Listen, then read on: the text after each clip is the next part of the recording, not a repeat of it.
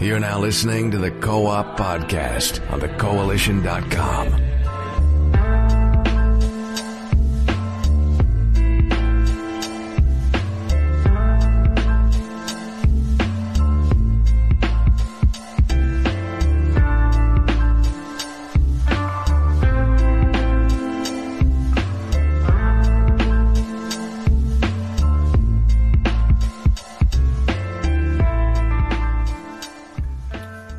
what's up, everyone?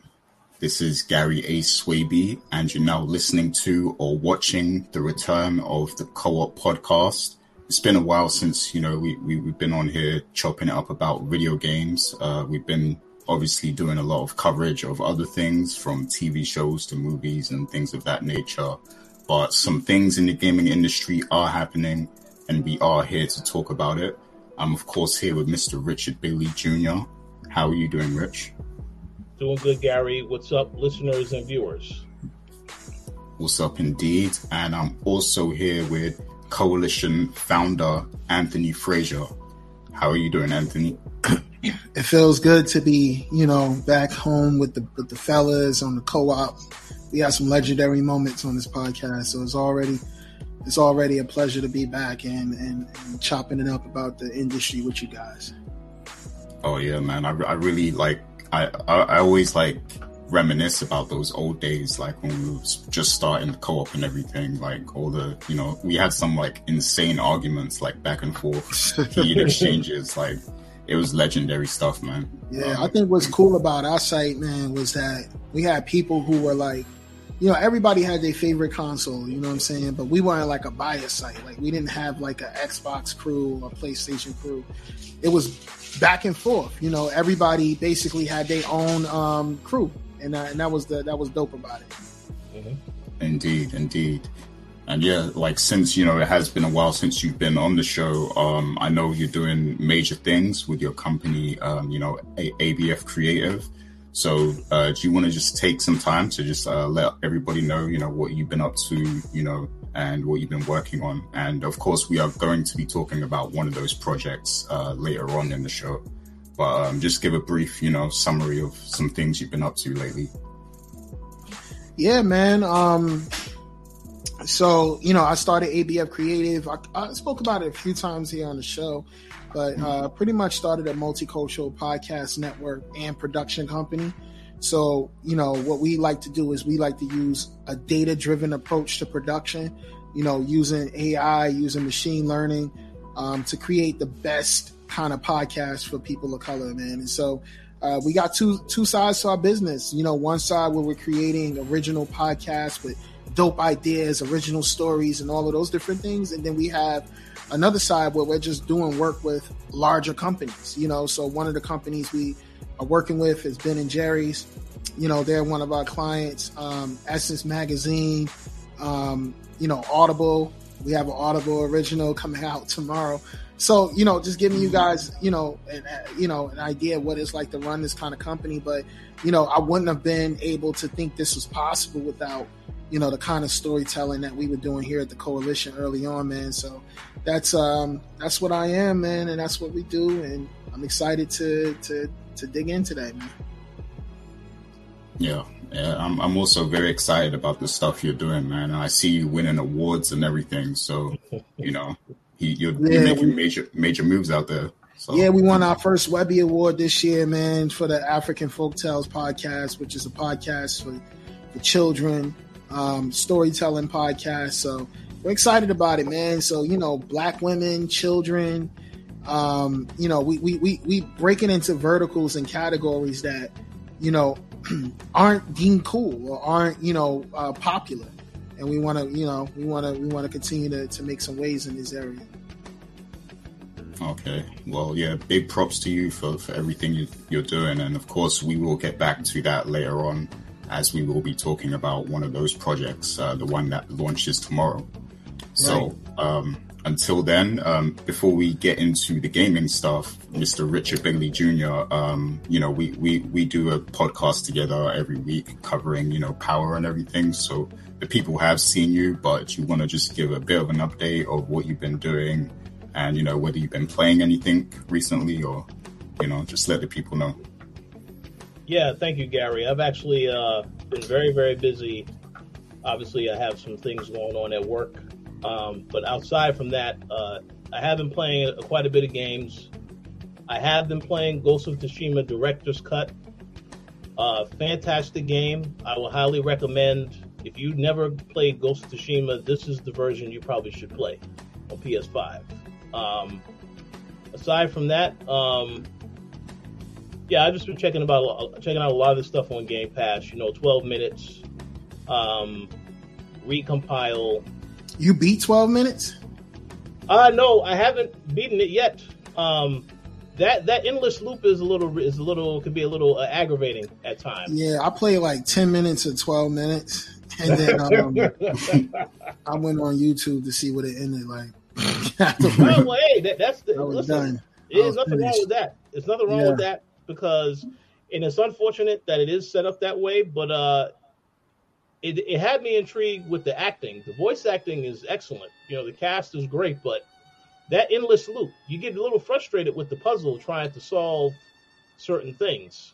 I was I Um, was really surprised. I wonder, like they definitely spent a lot of the budget on the actors. Um, you know, because the game was, you know, the graphically, I knew the style of the game that they were choosing, but for me, the animations were still bad. Mm-hmm. Like you know, the guy walking around was really, really blocky, walking around. I'm like, yo, this is a top-down game. Like it shouldn't even look like this. Like, and it, one guy was saying he, they did motion capture for this. I'm like, yo, you don't need motion capture for this. Like I see games that don't have motion capture that move better on top down than this do. So to me, I just thought, you know, that whole style for the style that they were choosing, I think, you know, next time around they should have a better budget, you know, better animations, and maybe even a better story. I don't I won't ruin it for anybody that, that hasn't, you know, played it, but you know, the story was something that just, you know, it didn't end in a in a in a in a kosher way. So I say Yeah. that.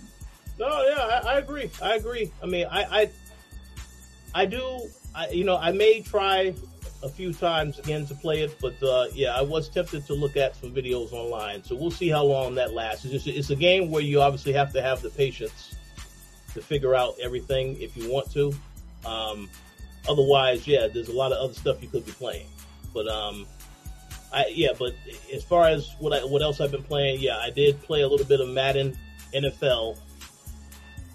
Ah, yes. Uh, all I will say is this: um, the NBA 2K series is still the best, and even how they handle the my player stuff, it is better. It, it- now, does 2K have the issue with microtransactions? Hundred percent, yes. But people are going to continue to spend money, so therefore, it, it is what it is. But the 2K, when it comes to the single player story modes, they are they are they do the best job of any other company that I have no, noticed. Because the Madden uh, Face of the Franchise mode has a lot of issues, a lot of issues, a lot of repetition, a lot of stuff. And then when you look at how they handle my career, and then the other thing is, if you're playing on a next gen console, uh, you you would expect the experience to be a little bit different. With NBA 2K last year on next gen, it was a different experience because of how they handled certain things with the single player and even the gameplay. There was some things that were different about it, as well as they had another camera view that you can use.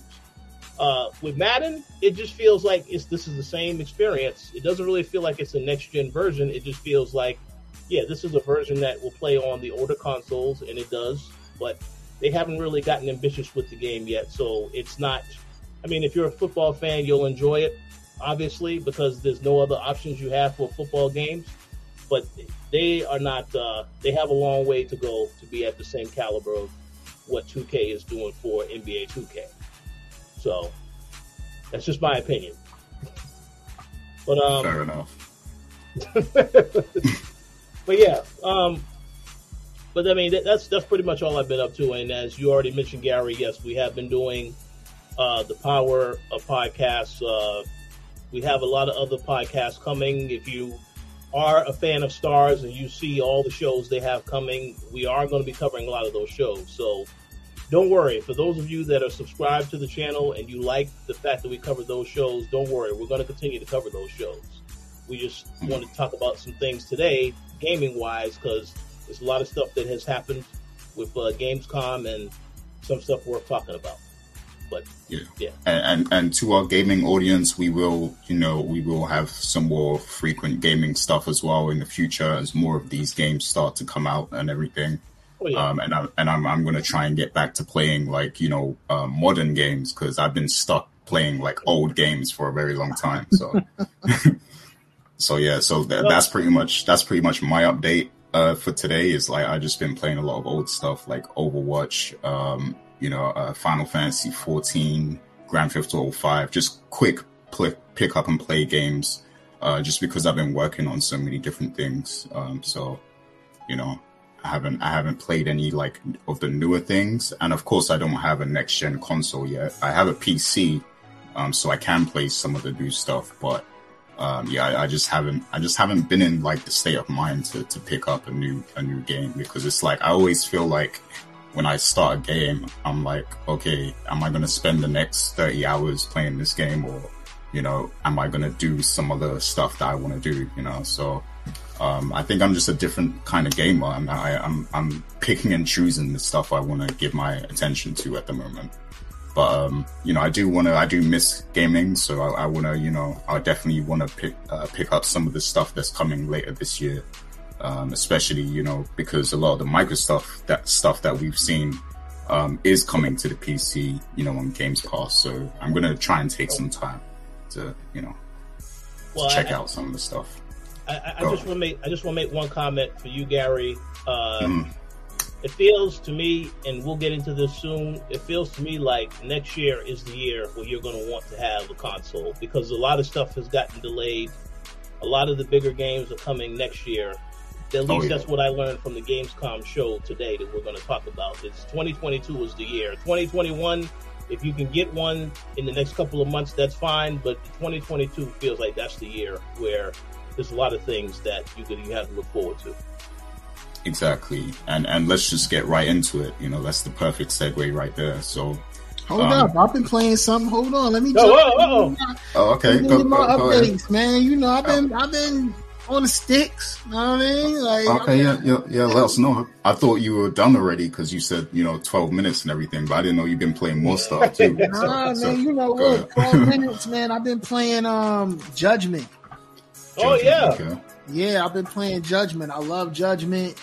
Um, I can't wait to finish. I'm, I'm literally on the last part of Judgment right now. Um, and so I'm looking forward to that because I know.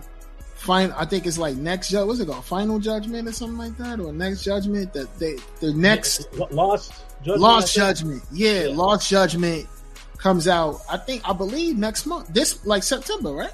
Yeah, I think it is September. Yeah, so I'm excited about you know I I, I seen Lost Judgment. I'm like yo, this shit fire. Like I'm looking at all the new things Yagami can do and all of that. So you know I'm like yeah I'm I'm I'm I'm I'm, I'm really big in the Judgment universe.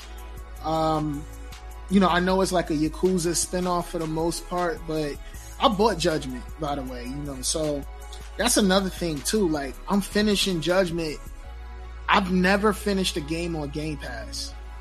You know what I mean? I think that's important to, to, to, to say. And that's not to say I don't see the value in Game Pass, but I definitely feel like I'm I'm want to finish Judgment because I paid for it. So something to think about. But I think um Is it because like there's so much choice on Game Pass? So it's It like is. it- It it's is. like- It's a lot of choice, man. I, I get indecisive. I'm like, I'm playing this, and then I'm like, nah, I ain't playing this. And then I'm, I'm playing this, and I'm like, nah.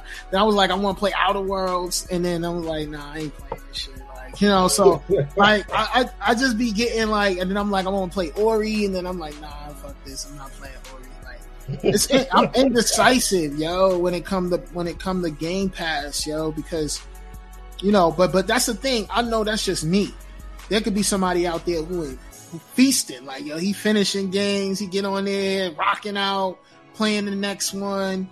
Uh, but it's still beneficial for a person like me who, you know, I can't go out all the time and spend my money on, you know, all these different games because to me, I don't have the time. So I'd rather just have Game Pass versus spending like I just saw PlayStation like a new game coming out on PlayStation seventy dollars. Like, yo, who got time?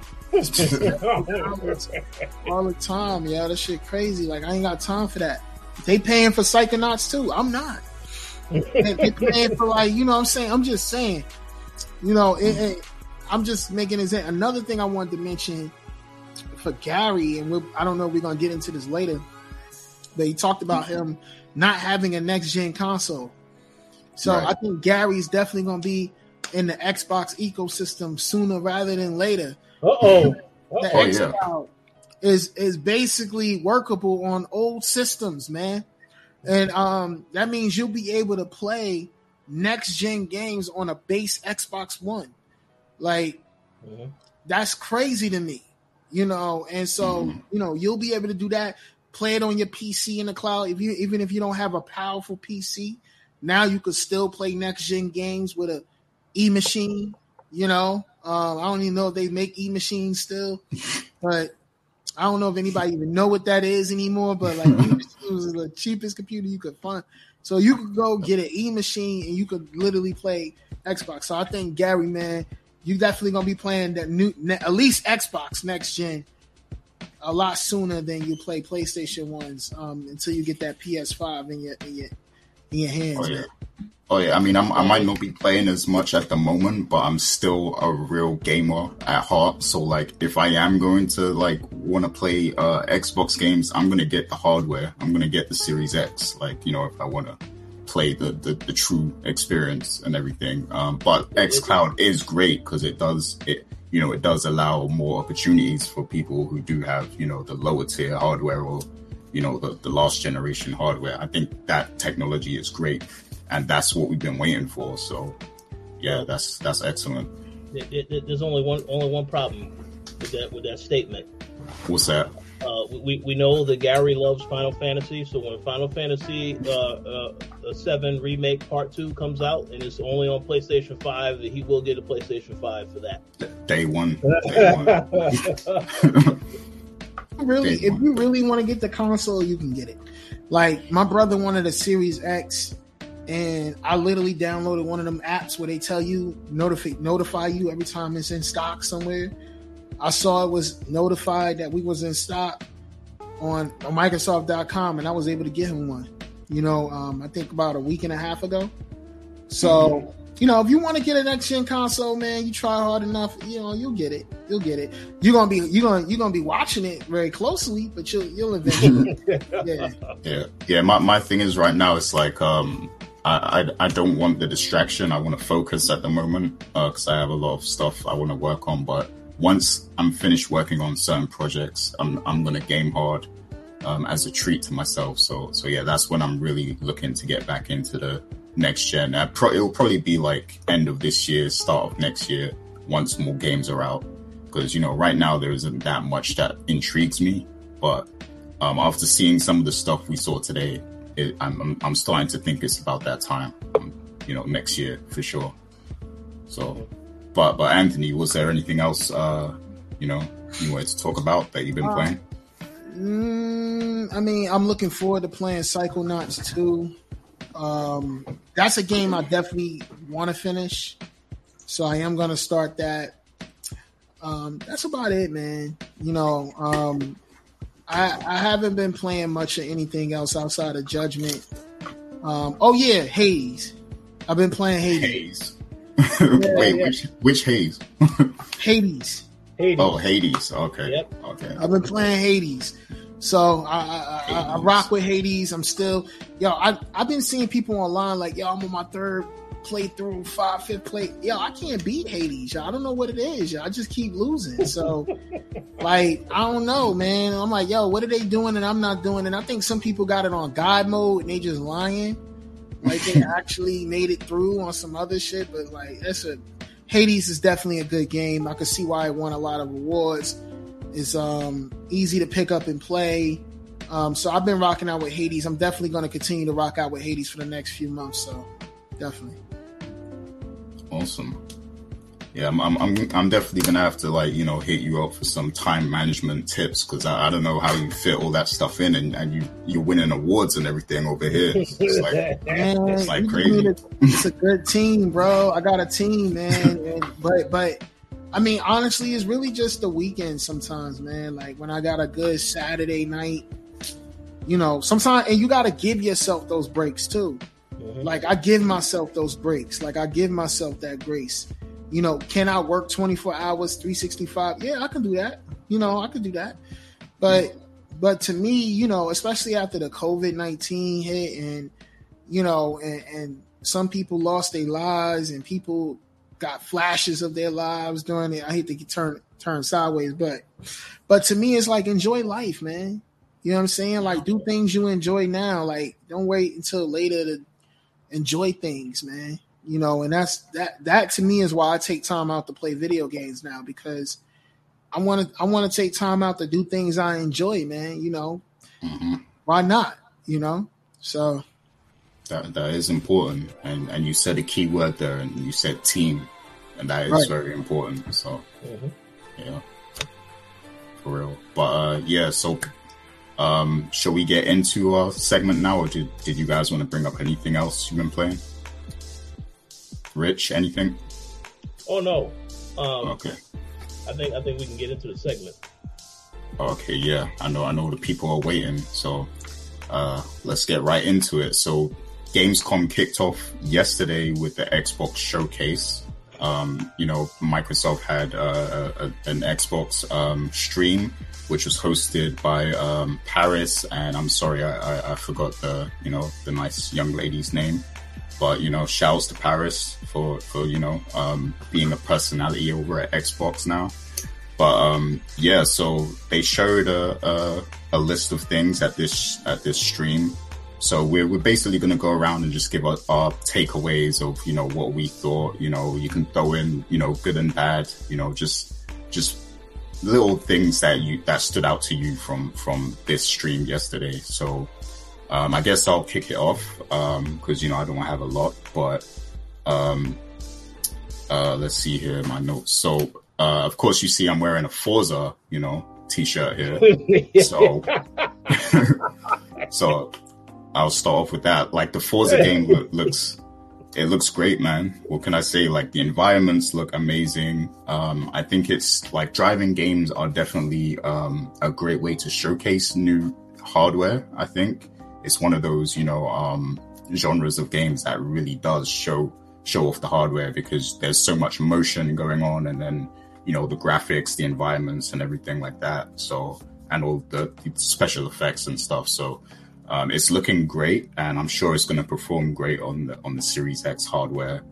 Um, and you know, as for the controller, the controller looks great. You know, uh, we were talking a bit about that before, and I think this is a, a, a new and exciting lane they have with these controllers, like these special controllers that they're doing, and then allowing people to kind of design controllers and everything. So that's good. Uh, they they probably didn't need to spend that much time talking about it. Um, you know, they could have maybe just shown a quick picture and moved on. Um, but yeah, you know, great. Still is. It looks great.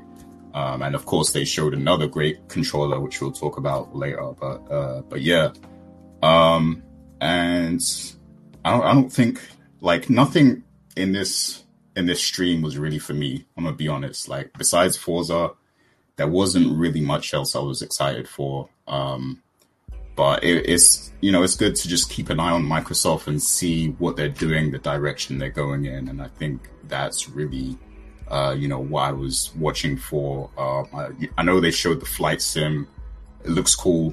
It's just not for me. Dying Light looks like a cool game. It's just not for me. Um, and yeah, that that's that's pretty much it, man. Like I I think it was it was slightly on the underwhelming side, but um, I didn't know whether it was just me and, and what I prefer, or if you know if everybody else was satisfied with it. So that's why I'm I'm, I'm you know I'm kind of excited to get to you guys this, to get your takes on on this um, on this stream. So I'm going to go to you next, uh, Mr. Richard Bailey Jr. Um, so let me know what you thought of this Xbox stream that you know that broadcasted yesterday. Okay. Uh, well, I'm gonna just say this now, Gary. I'm surprised you want to go to me next because I, I, have a controversial opinion on this particular show. Uh, okay. But that's okay. if anybody has any complaints, they they know they can comment and you can address me directly in the comment. But uh, I will say this: um, I did not I did I did not enjoy the show. Uh, Forza Motorsport, uh, I mean Forza Horizon Five. Yeah, that to me was the main highlight. Uh, I am a Forza fan. I've played all the other Forza games, so I, I mean, I, I don't have to question whether or not I want that game. I know that I'm 100% going to want to get that game. The controller is dope. You know, I like the controller. I like what Xbox is doing with the controller. I do agree with what you said, Gary. I would not have spent too much time because they had a trailer and then they had a discussion about the controller, and I was like, okay, that was probably don't need all that information. Um, and then the fact that and we'll get into this a little bit later. There's a couple, like I think my main issue with the broadcasts is that it did, didn't feel to me like they really wanted to highlight a lot of the first party games that they have that are in development. There's a lot of games we've heard about and we've seen at the at the last Xbox show they had. And you know, I was just surprised that we didn't get any really any real updates on some of those games. Uh, we did get an update of, of, regarding Halo Infinite, which we'll get into uh, a little bit later, which I think is fine. I don't know why that announcement wasn't made at this particular show, um, but I know why. Sense. But but but but but but I think we all know why that is because Jeff Keighley, you know, this guy, you know, his his whole career, he's had opportunities where he's gotten exclusives and he's been able to report on that stuff obviously they have a lot more faith in Jeff Keighley announcing this stuff in the attention and the hype it would get rather than announcing this stuff at, their own show. I mean, that's at least what I feel because Halo is the game that uh, I think a lot of people are looking forward to, and and I and, and I do want to highlight that because last week was when we got that announcement from 343 when they confirmed that campaign co-op and Forge are, are not going to be available when Halo launches, and that it's coming later. So, because of the fact that they gave that update last week, I was definitely expecting them to address Halo in the actual Xbox Gamescom show. Uh, but the fact that they didn't, and they instead waited for it to get spoken about today at Jeff Keighley's show, I think that's I did not like that at all. But aside, I'm, I'm, gonna keep it real, man. It's looking shaky for Halo. I'm, I'm, I'm, I'm sorry I had to say it. You know, well, it's, it's well, looking worrying. I agree with I agree with uh, I agree with Gary, man. The way they treating this game is like they really want to just like it. They know it's gonna like not. It's gonna underperform. Basically, mm-hmm. I'm just gonna say that. Oh yeah, no, I, I agree because you know um, they did announce today uh, at, at at the Gamescom show that they announced the Halo console. You saw the controller the the the, the limited edition uh, Series X it, it, it looks cool. The controller looks cool. You know what the problem is? That console comes out on November 15th. When does Halo come out? December 8th. So you're launching a new limited edition console and the game doesn't even come with the actual console. Stuff like that tells me they are not confident that this game it's just it just doesn't feel. And then then the whole thing about last week with the campaign co-op and the Forge not being available, a lot of people was very angry with that. And I saw a lot of videos people saying they should delay the game, which I think, yeah, because a lot of people when they play Halo, at least from in the past, when I played Halo, I was playing with friends. That is a major component of playing the campaign for some people. So I can understand somebody being a little angry about that, but uh, we'll see what happens.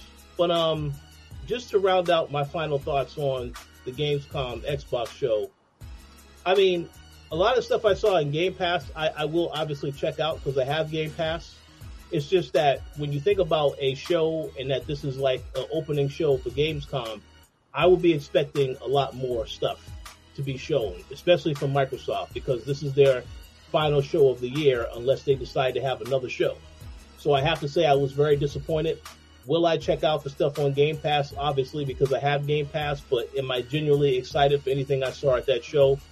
Only Forza. That's it. it all the other stuff, I'm like, yeah, I don't care about the gunk. It looks all right. I'll probably check it out. Um, Crossfire X, we didn't get any update, and I and I I wanted to get an update on that because I know that Remedy is working on that story. It's a first person shooter. That is one game I wanted to update on. I didn't get any updates on. Um, and some of the other titles, you know, obviously it just a little disappointing. But again, it's just my opinion. Uh, what they're doing with, with, with, the cloud gaming and all the other stuff is awesome. But uh, yeah, I just I, I, just thought they could have done a lot more with that show um, to get people excited for what was coming with Xbox. Yeah, yeah, I, I definitely agree. But um, Anthony, what's your take on you know this Xbox show? Um, I know you watched most of it. So, um, yeah. I thought it was boring, man. and why is that? I was just bored, man. I felt like I was watching the History Channel at one point. And it was, it was doing a little the cannonball thing, and I was oh like, yeah, oh, Age like, of Empires, yeah, yeah, man. I mean, know, they can make Age of Empires on, on, on console. They just bullshitting. Cause you know, you can you can still require keyboard mouse on the Xbox. You can do that. Mm-hmm. You can still make it playable on the Xbox. They just they just being with being something. And I think that, you know, for me, I mean, you know, Forza looks great. Um, I just hope it doesn't get, I hope I don't get bored with it. You know what I mean? Because I think the allure does wear off. Like, oh, this game looks good, and, it, and it, oh man, this shit looks crazy. I think graphics, and that's the reason why it's like, yo, a lot of people focus on graphics, but some of the most played games of our generation right now have shitty graphics. Mm-hmm. And so, you know, there has to be a combination of good graphics and just a good game. And I think that's why Sony does so well with some of their games because, you know, they're good graphics and they end up being like really good, great experiences. And so for me with Forza, it has to be a fun game. You know, to me, the the last Forza, it wasn't very fun to me. Like, yo, it looked great, it looked cool, but it wasn't really fun. Um, at least to me, that's just my opinion. Um, I do think, like Gary said, the controllers. I think Microsoft definitely need to figure out how what they can learn from the sneaker culture and apply that to like con- controller culture. I don't even know if that's a thing, but I feel like yo, controller culture is a thing right now. Yeah. You know, and they need to embrace that community even more. And I think the only way to do that is to allow openly allow modding, openly allow like designers to do their thing, you know, and make custom controllers that can be sold or shared or on some kind of marketplace or something. Like embrace this controller culture because it's a thing and it exists. Um, as far as Halo, I really like this. I'll you know I heard I agree with Rich. I agree with you know some of the things you said, Gary. I'm gonna throw out a wild theory on Halo, and you you you know, and, and it's, it's super wild, it's super far fetched, but it kind of makes sense. I think what's happening is Halo took so long to get done, and now they rebuilt the game mm-hmm. um, from the ground up at this point. That's the reason why it's taking so long to to release is because they essentially rebuilt Halo. Yeah. Um, you know, the graphics that they had before it looked like shit. They were like, "Yo, back out with this." Like, and that's the reason why it's taking long. Like, they upgrading graphics, they making it look. And clearly, they took some help from the coalition on how to make a cross-gen game look really wonderful. Um, so I think that's what it is. But in order to do that, there's a lot of crunch involved. Mm-hmm. And so what I what I what I believe happened is maybe Jason Schreier probably has a juicy ass story to put out about the crunch 343 and Microsoft put in. And they're like, yo, he he waiting for the release of Halo to put that shit out. so maybe they're like, yo, let's push this shit to December. You know, because yeah. we need we need more Xboxes sold. We need, and then you know when the Christmas when Christmas happens, ain't nobody gonna give a fuck about what Jason Schreier got to say. So you know, I think, I think, I think that's my wild theory. I think like you know, you know, Jason Schreier, um, you know, probably wants to hate on the game. Probably, you know, wants to wants to wants to take a crap. But overall, I'll say this: Halo, it looks good. You know, despite the, the the pushbacks, despite all of those things, Halo looks really good, and it looks like it's going to be fun to play. And honestly, I think everybody's going to forget about all of this stuff. The moment the game is out and people are playing and tournaments start to happen and all these things start to go off, people are gonna forget all of this stuff. They're gonna they ain't even gonna think about this no more. Um, they're just gonna play Halo and they're gonna have fun. So I have nothing to say about any other game that was showcased at the at the thing. The Humble Bundle games look interesting. I mean, I was playing, you know, what's that Dodgeball Academy or something like that. I played that with my girlfriend. Um, Academia was like Dodgeball Academia, I believe. That was pretty fun. I mean, they have, you know, those are small, small quirky games. Game Pass, you know, pretty much good for Game Pass type games.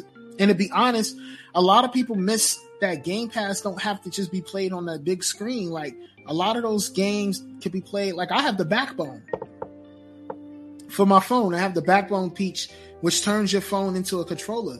I could easily see myself playing like Dodgeball Academia on there or one of those smaller games. Like Game Pass is unique in that way. Like, yo, it's on the screen, it's play anywhere. They really starting to live up to that play anywhere moniker. And so, yeah, I love it. That's it. Just dope. Yeah, I mean, great takeaways overall. I mean, you know, um, it, there just really wasn't a lot, you know. I mean, there was a lot of talking at the show, which is great. I, I do like when um, they do these little deep dives on certain things because they appeal to. Like, here's the thing, right? During these streams, when they do these deep dives, they appeal to a very, you know, um, niche um, audience like that likes these certain games. Um, and if you're into, you know, um, Top Gun or or Flight Simulator or you know any of these other games that they did the deep dive on that's great for you. But then you know the people who are not into it it's like you know we gotta sit there and wait until you know well, the next segment and so I'm, I'm gonna counter that argument and, and and while i do think um those are great segments i feel like why not do those segments outside of gamescom like why not do that kind of stuff outside of gamescom because to me and I get it. Yeah. They get all the attention right now, so let's utilize this attention. Yeah, I'm I'm I'm not against having those. Like I think those are key, those are necessary. But like it's just you've got to pace the actual stream better so that it appeals to a more a variety of people because I mean I, you're you're you're trying to appeal to the masses in this one hour, right. you know, one I mean, hour. At plus. this point, we know the kind of people who watch these streams.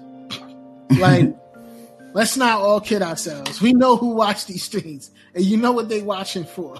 you know yeah. what I mean? I feel like Age of Empires and all these different, you know, kind of super niche games. I mean, I feel like those have their own time. You know what I mean? Like I feel like, and it's to me like I like the Age. Funny enough, I actually like that cannonball thing. I just didn't like it in the show. Exactly. Like I actually liked it. That's the kind of stuff I like watching on TV.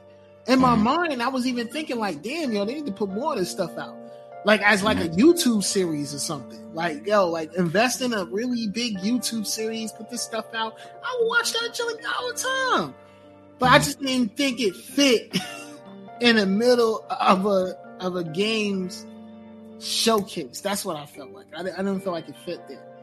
Yeah, you, you, know why I think they do it though? Because they do do stuff like this and throw it up on the YouTube channel, but it's just not everyone knows about it. So it's like if you put it in the show, then everyone knows about it, and then you know they, from there they might go back and look at the other stuff.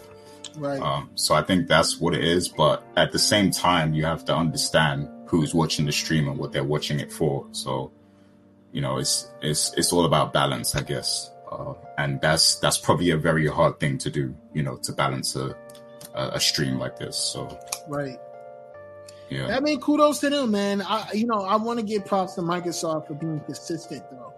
You know, like Sony pretty much went missing.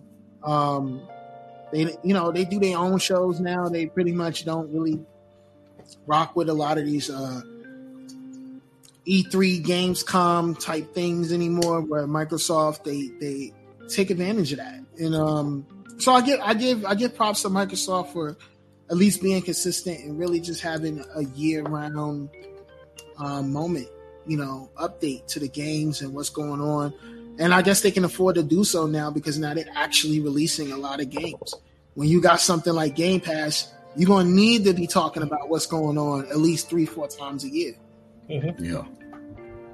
Exactly. Whereas Sony does it not. When I'm reading the forums, a lot of people are getting mad and upset. Oh, how come Sony ain't got a conference yet? You know, we don't conferences. But Sony don't have a Game Pass service, so they don't have the they don't need to consistently update and keep subscribers happy. You got to remember when you got a subscription service, you got to keep subscribers happy. Mm-hmm.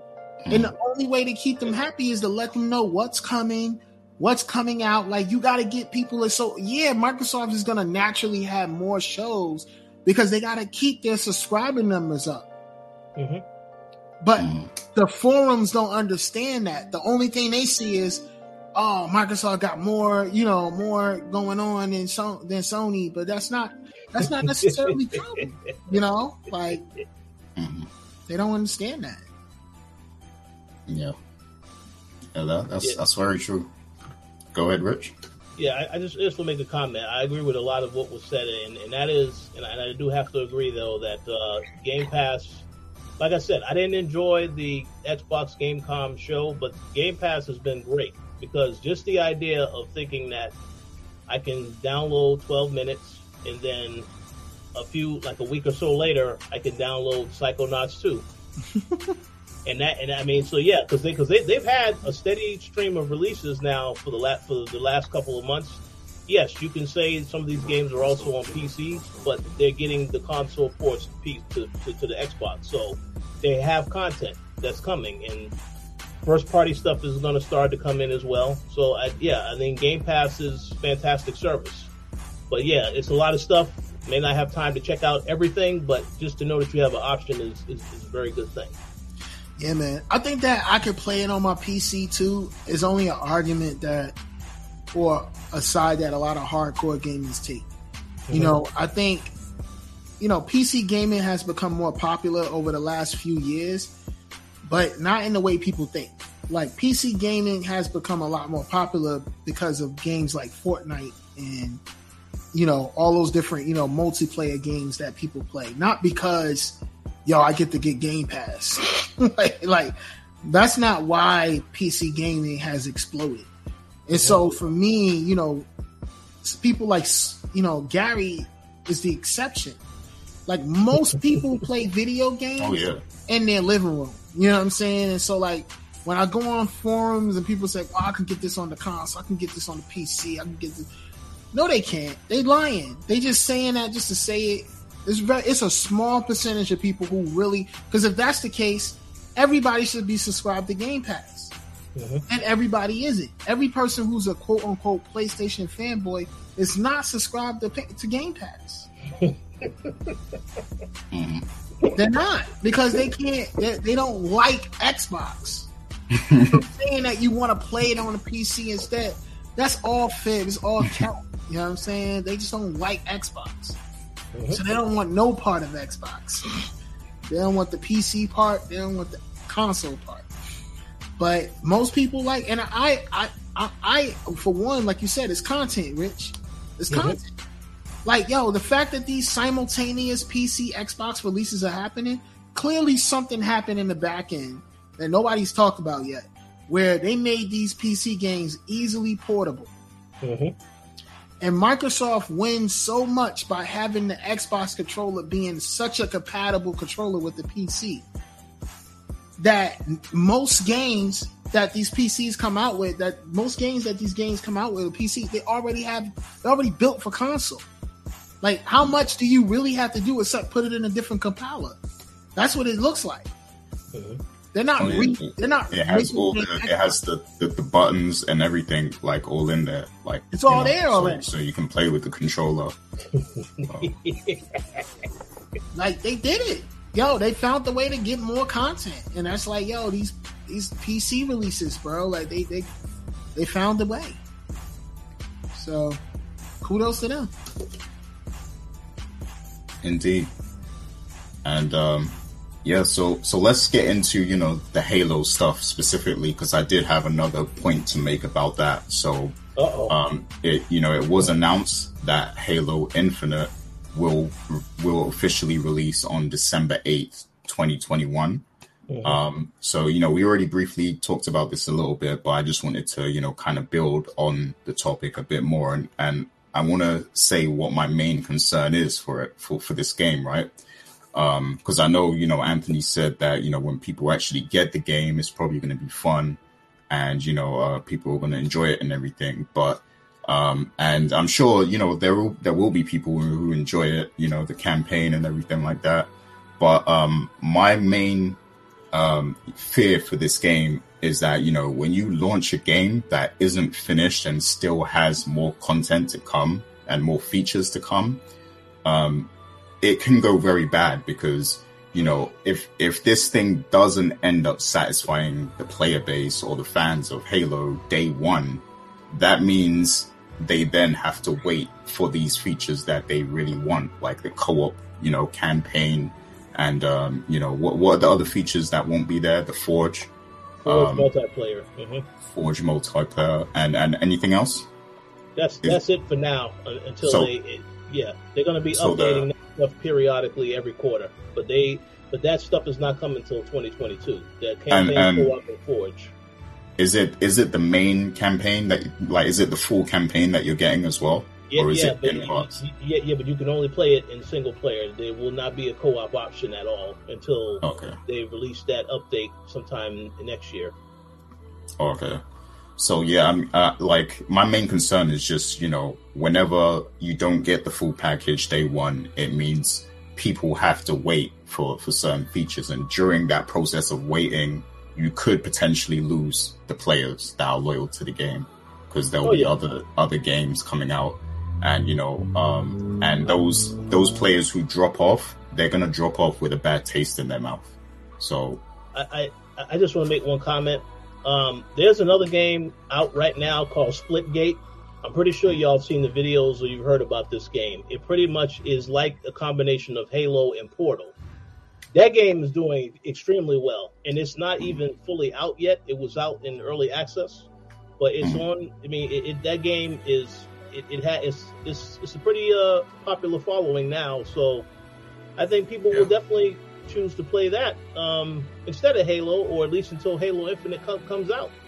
Yeah, and, and and let's not forget as well, there is a huge there, there's a huge esports scene full of F, FPS games such as Valorant, Call of Duty, um, that game you mentioned. Um, Overwatch is still an esport, you know. So like, there's a lot of competition out there. So it's like, will Halo have the same impact that it used to? Because back in the day, Halo would like shut down, you know, everything. Like when it released, like that day was Halo Day, like, and and for the next month or whatever, like people are playing Halo, like that's that's all they're playing, right?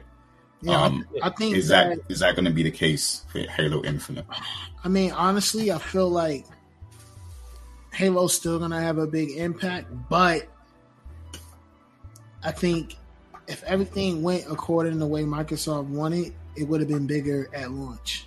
hmm Like I think at launch, whew, this could have been humongous. mean- If it was the game everybody wanted, and at launch, this this if my, everything went according to plan, and Halo released when the three when the Xbox Series X released, man, I think that would have been just as huge uh, as as all the things we're talking about.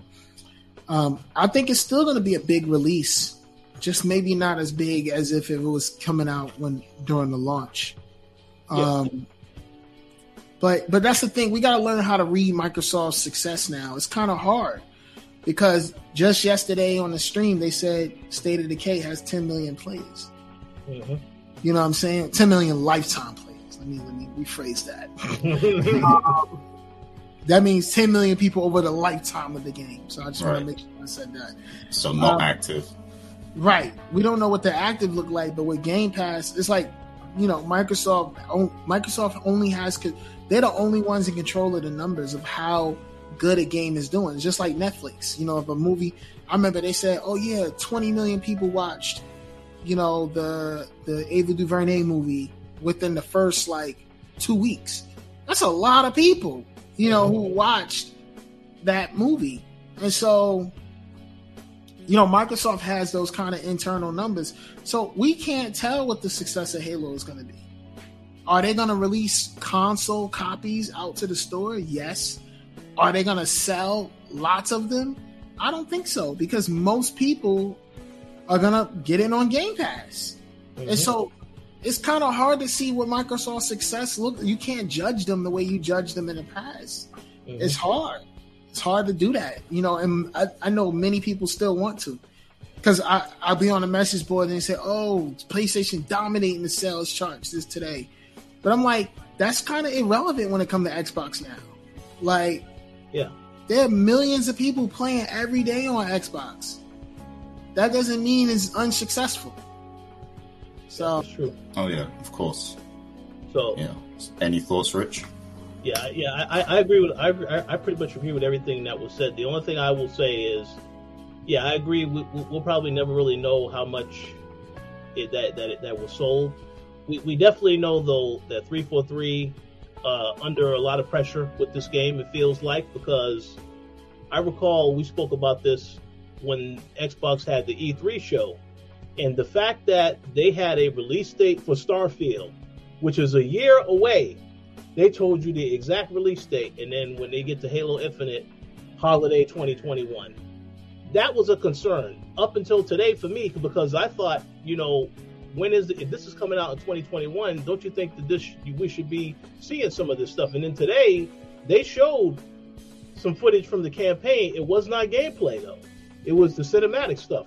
So I think that you know maybe Microsoft feels as though they need to get this game out now because people have been waiting for it. But I really wish that if it's not ready, uh, I don't see what the issue is to just delay it and have everything in there at launch as opposed to updating it later. how long has this? How long has this game been in development? No, I'm, I'm not even question. trying to be funny. Like I'm being like I'm really question. legitimately asking. How long has this game been in development? Uh, I, I I'm not sure of the exact number anymore because I, I believe what you said about the theory about that they had to restart. I 100 percent believe They definitely rebuilt this game, bro. Yeah. They rebuilt this game. I'm because not. because then, because then they bought in the other producer to get to to oversee the game. So yeah, they definitely started this over again. Yeah, and maybe the story is still the same. Maybe they can't like. Maybe those things are still there. Those bones are built, but I definitely rebuilt the graphics on this game. this is definitely not. When you look at the latest screens and all of that, this is definitely not the same game that we that we we we, we, we saw last year. Mhm. This is not the same game. It's not. It's, it's it's just not the same game. Like nobody could convince me that that's the same game. Like Oh yeah, they, they did a lot to revamp it. right, it looks way better. And like Rich said, yo, they just yo, they just need time. They need time, bro. Like you know, but they can't push it back because the PR from that Yeah. out the out the crazy. You know what I mean? Like, because I think that's what it is. They don't want that headline to just say, "Yo, this game was developed for ten years," and you know, and, and that that that. But but honestly, who cares? You know, if it comes out and it's ten times better than whatever, like the haters are gonna look. The haters are gonna talk, man. The only people who really like the haters are gonna talk. You know what I mean? It's whatever. Let them talk.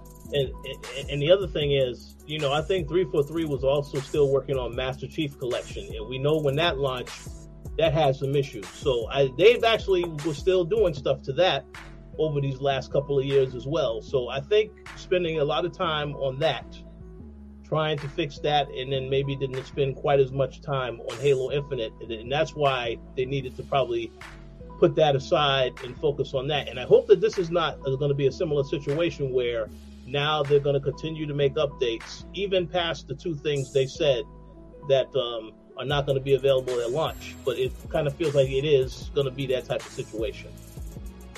So yeah, we'll see. Uh, I, I, I think um, I don't think there would be a huge backlash if they did take their time and wait, you know, uh, yeah. and delay the game longer because like when Cyberpunk came out, I think that was a big wake up call for, for a lot of gamers. And a lot of people realized that it is better to wait until the game is truly finished than have it, you know, rushed out to, to meet demands or, or, whatever. what know? if the game is getting pushed back? That's possible. Yeah, it, it, it, could. December 8th is such an interesting date. Yeah, because, you know, what's funny about that? You look on the calendar. That's like I think on a Wednesday. It's not even uh, games don't normally come out on a Wednesday, so that's a very random uh, release date. Let me tell you something. If they want to push the game back, all they gotta do is show Hellblade Two footage, and nobody would care. Yeah. that's what it is. If you're going, you gotta have something big to counter the, yeah, pro, uh, prop up something else, you know. Right, man. Like they'll be okay. If they said if they decided, yo, we gonna push this back, they just gotta have something big to show. Like, yo, when Hellblade gameplay, they show some Hellblade gameplay that look crazy, look like better than any Sony game that ever came out, kind of shit. Mm-hmm. Oh yeah, nobody gonna care about that pushback. yeah, you gonna get a few threads on the internet, and that's it. Like that's it. But people gonna be talking about, oh, did you see that Hell two Hellblade two gameplay though? Like that's what people gonna be talking about. yeah, for real. So um, so they also um today they also showed you know the uh the Halo limited edition Xbox Series X and the, yep. the controller. So I wanted to know if you guys had any thoughts on on that. You know, because uh, me personally, I think I think both of them look amazing, the controller and the console. Um, and we know, you know, uh, Co- uh, Koalition alumni Ed- Edward V he actually already pre-ordered the console, you know, the, the, the Halo Series X. So, uh, yeah, a lot of people Ed, were excited about that. Ed better bring his ass back. Yeah, we're talking about yeah, we, we're gonna bring him back for sure. Um, but yeah, what do you guys I, think about that though? Go I ahead, mean, Rich. I mean, I think the console is dope.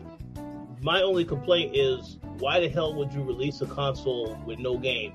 because the game is not coming out for like another couple weeks after the console drop. So obviously, for those, I know that it's not really anything that's new to the industry because you've seen people release a limited edition version or a collector's edition version of a, of, of a game, and then the game doesn't come with the any of the stuff that they have it, to go along with it. So it's not anything that's new, but in this case, I just think it's very weird to release that console and then the game is not coming until uh, several weeks, a couple weeks later. That's just a little weird to me. But uh, yeah, the console looks dope.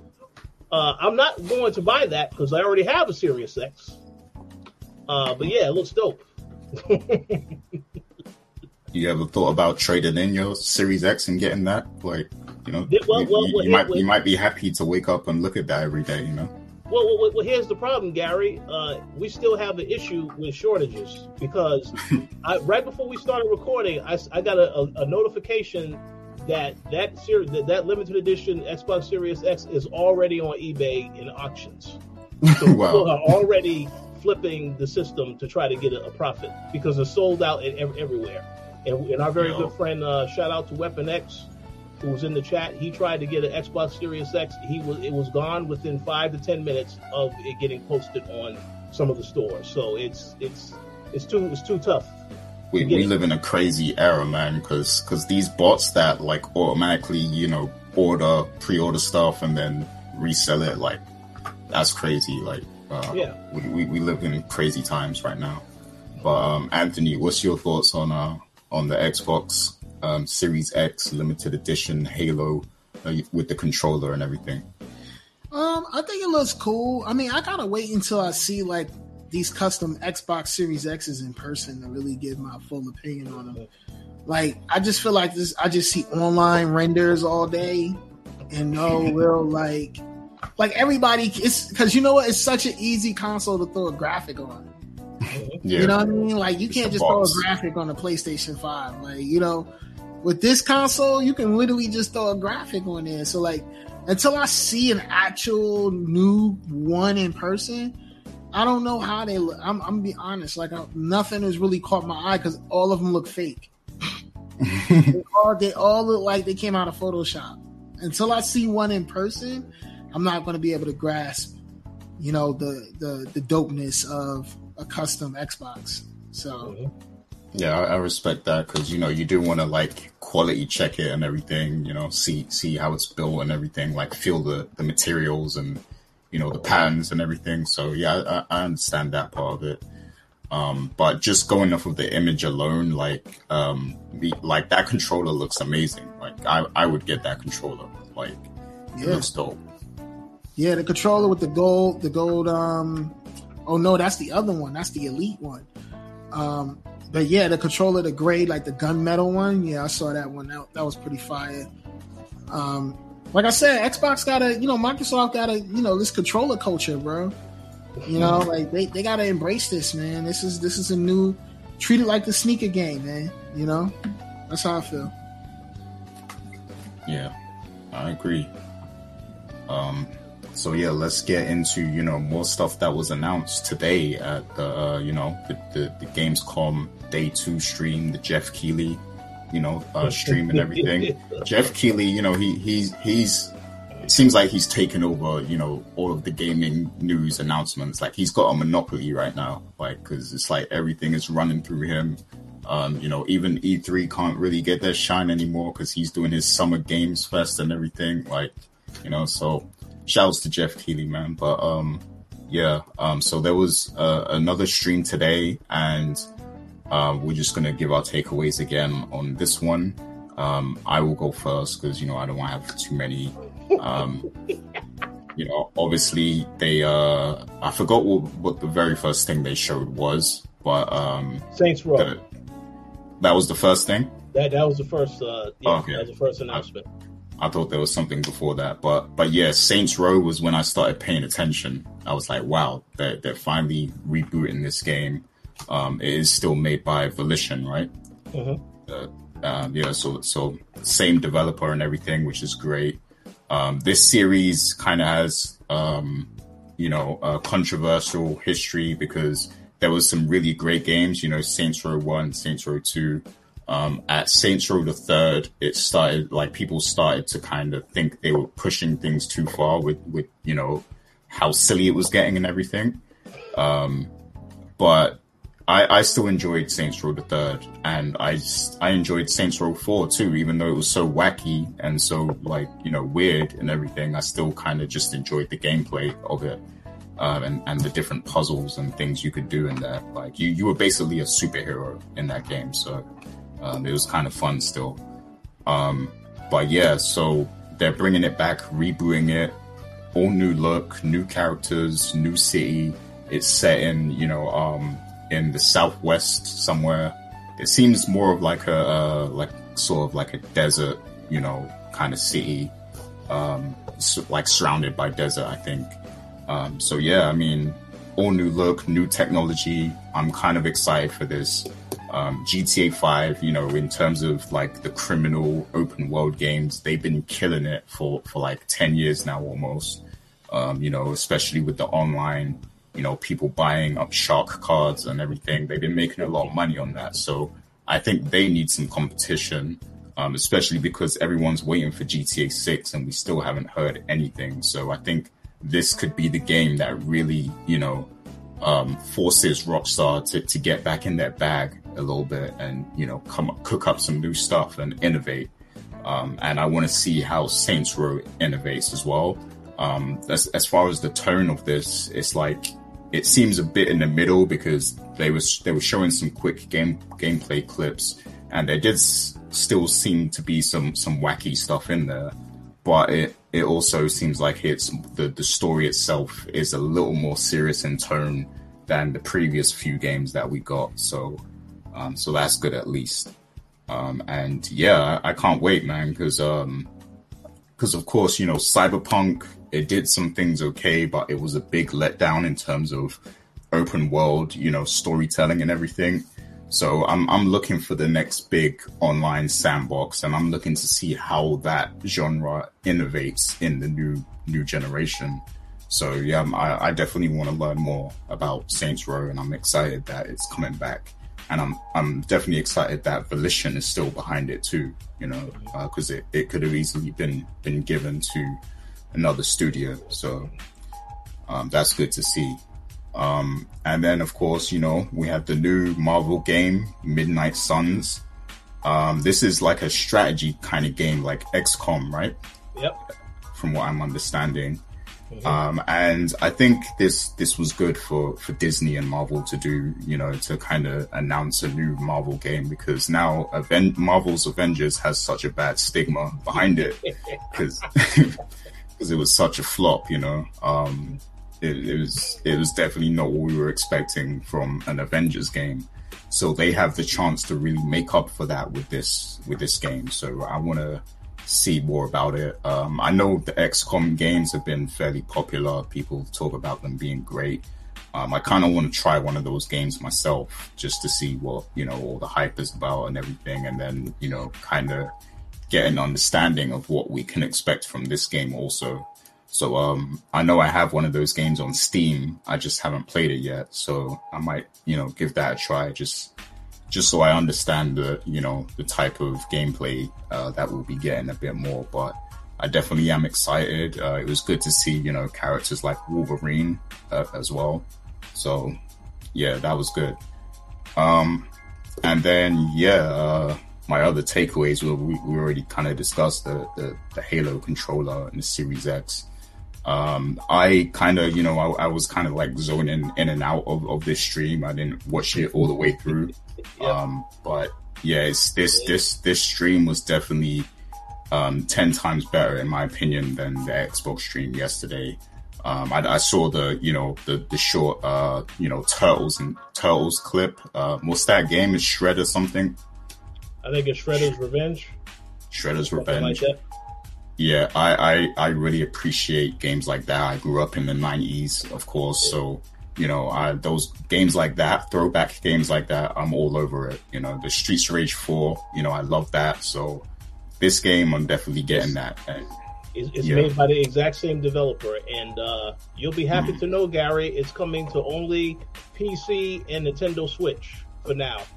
Oh, really? Yep. So, so, what, so no love for Xbox or PlayStation. they, I, you know, I, I, think their priority now is to finish it on the Switch and PC, uh, and it's mm. coming sometime next year. Because initially it was supposed to come out in December, and then they changed that to now 2022. So they don't know when it's coming out, but it's coming out next year. Okay, so I'm I'm very grateful to be a PC gamer right now, then, because I'll be on that day one. So so yeah, um, that was another little highlight for me. But um, yeah, um, I'm sure you guys will, you know, bring up some games and it'll, I'll, I'll uh, chime in on that too. Um, so who should I go to first here? You you want to go Rich or should I go to Anthony? Let's go to Anthony. Who, who, I, I, I, don't know, I, don't know, I don't know. if he, he, he said I don't think he could have a lot to say about the show. no, I don't, man. I don't. okay. Oh yeah, you're right. You're right. You I, do. I do want to say. I do want to say. I did see the Saints Row trailer. Mm-hmm. Um, I think what Saints Row is going to do is fill that that thirst and that need that Grand Theft Auto is leaving open. Mm-hmm. If you if you see that they said, I think they said it was coming like early 2022. Yeah, February. Yeah. Mm-hmm. So, I mean, they're not even giving GTA a chance. They want to be the GTA of next gen, and they want to beat them to the punch. Mm-hmm. That's what it sounds like to me. Yeah. Um, because we don't have a next gen game yet that has like that GTA Online component. There's nothing like that yet. And Grand Theft Auto still, you know, making it money, but you know, there's still there's definitely a thirst for what's next. And I think Saints Row just want to fill that thirst, man. And you know, it is what it is. You know, hopefully, I mean, nobody's not nobody's gonna everybody's gonna play GTA when they come out. You know what I mean? But until then, Saints Row has an opportunity to establish themselves. Yeah. Um, I just was going to add, I agree with that 100% because I know that 2K right now, they are going to release a remastered edition of all the GTA games. They did announce that they that was what they were supposedly working on. Plus, they're working on GTA 5 for PS5 and Xbox Series X. But no one, you know, it ain't nothing said. Are they about are they working on that? Yeah. Yeah, yeah, Yeah, yeah. that, Remember- that's remember that's they- coming they out this year. Remember, remember they, they announced it at the at the Sony uh the PS5 reveal event. Wait, Yeah, that- that's- that's coming out. GTA Five coming out. Yeah, it's Yeah. coming out later this year, I think. Actually, Well, i- yeah, if it doesn't get moved to uh next year, it's supposed So- to still come out. That's what I'm Uh, saying. If Saints Row sees this, like to me, Saints Row got an opportunity here, man. hmm I mean, GTA, while I enjoy it, is not the kind of game I want to keep playing over and over again. Yeah. You know, um, that's just me. You know, I just I just don't feel like. Now, if they say we're coming out with a revamped GTA Online, that's different. But they're talking about literally the same campaign over and over again. Like, who's going to Yeah, play that campaign? That's a, it's, it's the online. It Like, was a- tr- trust me, like, because because I recently got back into into GTA Five, right? and the, Oh, the online is completely different from like 2013 or whatever. Like they've added so much new content, and it's it's addictive. Like you can literally start your own business in the game and manage it, and you know you drive, you collect your stock, bring it to the warehouse, you go and sell it, and people can kill you while you're trying to sell it and stuff. Like there's there's so much in the game, and it's it's addictive. Like so so it trust me, it's like people are gonna be all over it once it hits the new console, and that's the reason they keep bringing it on every new console is because it makes so much money. Like so Yeah. they don't they don't want to lose that money of the people on the new console. Um, but but they do need to innovate. They need a new engine. They need a new you know uh, story story mode, and basically they need a GTA Six. So they, they they are working on that supposedly, but I, I mean that game is not. That's going to be a ways away from from coming out. They ain't coming out no time soon.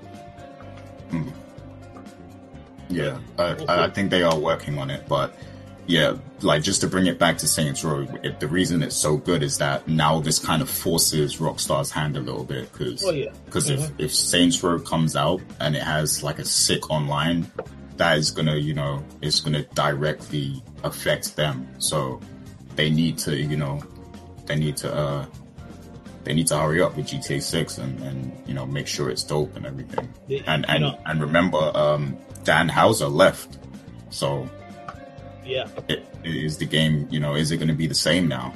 Who knows? that's a good question. Um, only thing I will say about the Saints Row is that uh, I did see it is coming to PS4 and uh, Xbox One also. Uh, I wish it was only coming to the ne- next gen consoles, but uh, I know they still they can't leave that money on the table, so it is what it is. Yeah. But um, but yeah, Anthony, was there anything else that uh, you know you caught that stood out to you um, from you know the today's stream? That's about it, man. Um, I mean, you guys made the comment about Jeff Keighley. You know, my man's got a pretty much a monopoly on game shows, on video game intro shows, pre-shows, conferences. Like, he he pretty much carved himself a good lane. Good for him. Yeah, the, like the reason I respect him for that is because you know, um, like and and Rich will know, you know, because we we were out there at E3, you know, a few years ago or whatever, and we we got a chance to see E3 changing, right? They were starting to cater more to influencers and streamers more than the media, and this was something Jeff Keighley himself wasn't a fan of. So what he did was just, you know, he he did his own thing. Like he created he he pulled out of E3 first of all. He's he said he wasn't going to be there. Um, this was before COVID, you know, um, and then you know he he's he just did his own thing with the summer summer fest, and then he it became such a big thing between that and the Game Awards that he started to be the go-to person now for you know these big announcements. So I gotta respect that, you know how how he did that and everything. Um, especially because we, we've been seeing him so long as well, you know, from G4 TV, you know, up till now. So, you know, I, I respect that, that grind. So, for real. But, uh, so Richard, it's your turn. Um, you know, what stood out to you from this stream today at Gamescom? All right. Well, I, I'm, I'm, I'm gonna keep mine uh, a little, a little, a little short. Also, uh, yeah, I the Saints Row thing. The one thing I, I do want to say about the Saints Row thing, I, as I as long as I have been uh, in this industry and just playing and watching and covering video games in general, now anytime I see a game is announced and it's a cinematic trailer, and that's it, I, I there's no way I can get excited about that. I have to see some type of gameplay. So I do want to give a shout out to Volition and Deep Silver for actually showing gameplay of Saints Row. Because we already know when we saw that cinematic trailer, is no way in hell this is how the game is actually going to look. So um, I wish a lot of other devs would do that. Obviously, I think um, you know I don't want to speculate, but if my if it was up to my personal opinion, I think uh, whoever are the investors behind these games, the marketing, they're the ones that are focused on we need to have the cinematic trailers, the presentation, we need to have this certain look and appeal to get people excited, which is fine, but you also need to show consumers what they're actually going to be playing at the end of the day. So I was glad to see that they showed that. So props to them for that. Um, the game you mentioned, Gary, the X Men game, uh, they are, did say they're going to have a gameplay reveal for that on September 1st which is next week. So we'll get to see how that game actually looks. Uh, I am an XCOM fan, so I am definitely looking forward to that. And I saw that Blade is also in the game as well. So I haven't seen Blade in any X Men game in a while. So I definitely want to see what that's all about. Um, and our very good friend, I'm gonna give a shout out to Mr. Carl Daniel because he, when he saw the trailer, he made a comment. He said, "You know, this is probably how Marvel Avengers was supposed to look." But because 2K is involved, it's going to be a lot of microtransactions. So this game definitely going to have some microtransactions in it for sure, because 2K is the publisher. Um, so we'll see how that goes. Um, yeah, a couple announcements that they did make. Uh, they did announce that Forbidden, you know, uh, Horizon Forbidden West is coming out February 2022. So that game, which everyone thought was coming out this year, actually pushed to next year as well. Uh, it seems like a lot of the games they showed they're coming out in 2022. They're not coming out anytime soon, and that, that's good. That's a great thing because you know you give the devs as much time as possible to actually work on the, the, the product. Everyone will be happy at the end of the day. Um, trying to think if there was any other highlights that I uh, noticed, paid attention to. Uh, quick, quick question: did, did they show anything new of Horizon Forbidden West, or did they just basically give a date? No, no, they, they like just gave a date. They didn't show anything. Okay. They just gave a date. Uh, Halo, yeah, we got the trailer, another trailer of uh, cinematic trailer. Um, I'm trying to think what other stuff stood out. I mean, I had the same issue you had, Gary. Whereas I, I like that Jeff Keighley does these shows, but I think they are entirely too long. And then you have the musical performances like he does with the Game Awards show. It's like I understand the love and the appreciation for you have for the industry and what you want to show people, but I do feel you need to also condense that stuff down because everything does not need to be at, in these actual showcase events. Um, yeah, like like like what are we doing now? Like, are we giving out like mid-year awards now? Like, what's going on with that? Like, well, yeah, yeah, yeah. Me, yeah, they, they gave out awards to media and you know different stuff like that um, at the Game Awards. So I mean, like I said, I understand and I appreciate, yeah, that you want to put a spotlight on the, all the games. Like, and everyone loves to see the game reveals, but I just think some stuff doesn't necessarily need to be in the show. And when people spend a lot of time talking about a game as opposed to showing it, I, I, I immediately lose interest. I just want to see the game. I appreciate it. You know, I'm glad to hear what your vision was for this game. That's awesome, but I want to see what the game looks like. So they did show the Call of Duty game that's coming out. That looks pretty good. That's coming out in November. Um, and yeah, there's a lot of other games they showed here and there. A lot of little uh, indie, some indie games. It's like a good, a good, good mix of games. But, but overall, what stood out to me was a lot of the stuff that I had already mentioned. Um, So, I mean, to me, the my main takeaway is that 2022 is the year that there's actually going to be a lot of games coming. Um, you have you have Forza. I'm to say you have uh, Horizon. You have um, whatever Xbox releases. If some of those games actually do come out next year, and you also have um, the Zelda game, Breath of the Wild 2. All of this is coming out in 2022. So it seems to me like it's a very stacked year next year in terms of games. Um, and that's something to look forward to. But overall, I agree 100%. This was way better than the Xbox showcase. It's just that it's a lot to have to get through when you hear people talking about the game and then you see the trailer. When sometimes I just want to see the game trailer and that's it. If it's a game that I'm interested in, I'll know right away after I see the trailer if it's something that I uh, that I want to check out. But right. good show overall. Yeah, yeah, good show indeed. Uh, definitely, uh, you know, the better of the the two that we talked about. Mm-hmm. But um, so yeah, is there anything else uh, gaming related you want to touch on before we get to our main discussion? Um, you know, either of you, like any other gaming takes or anything, real quick. Anthony.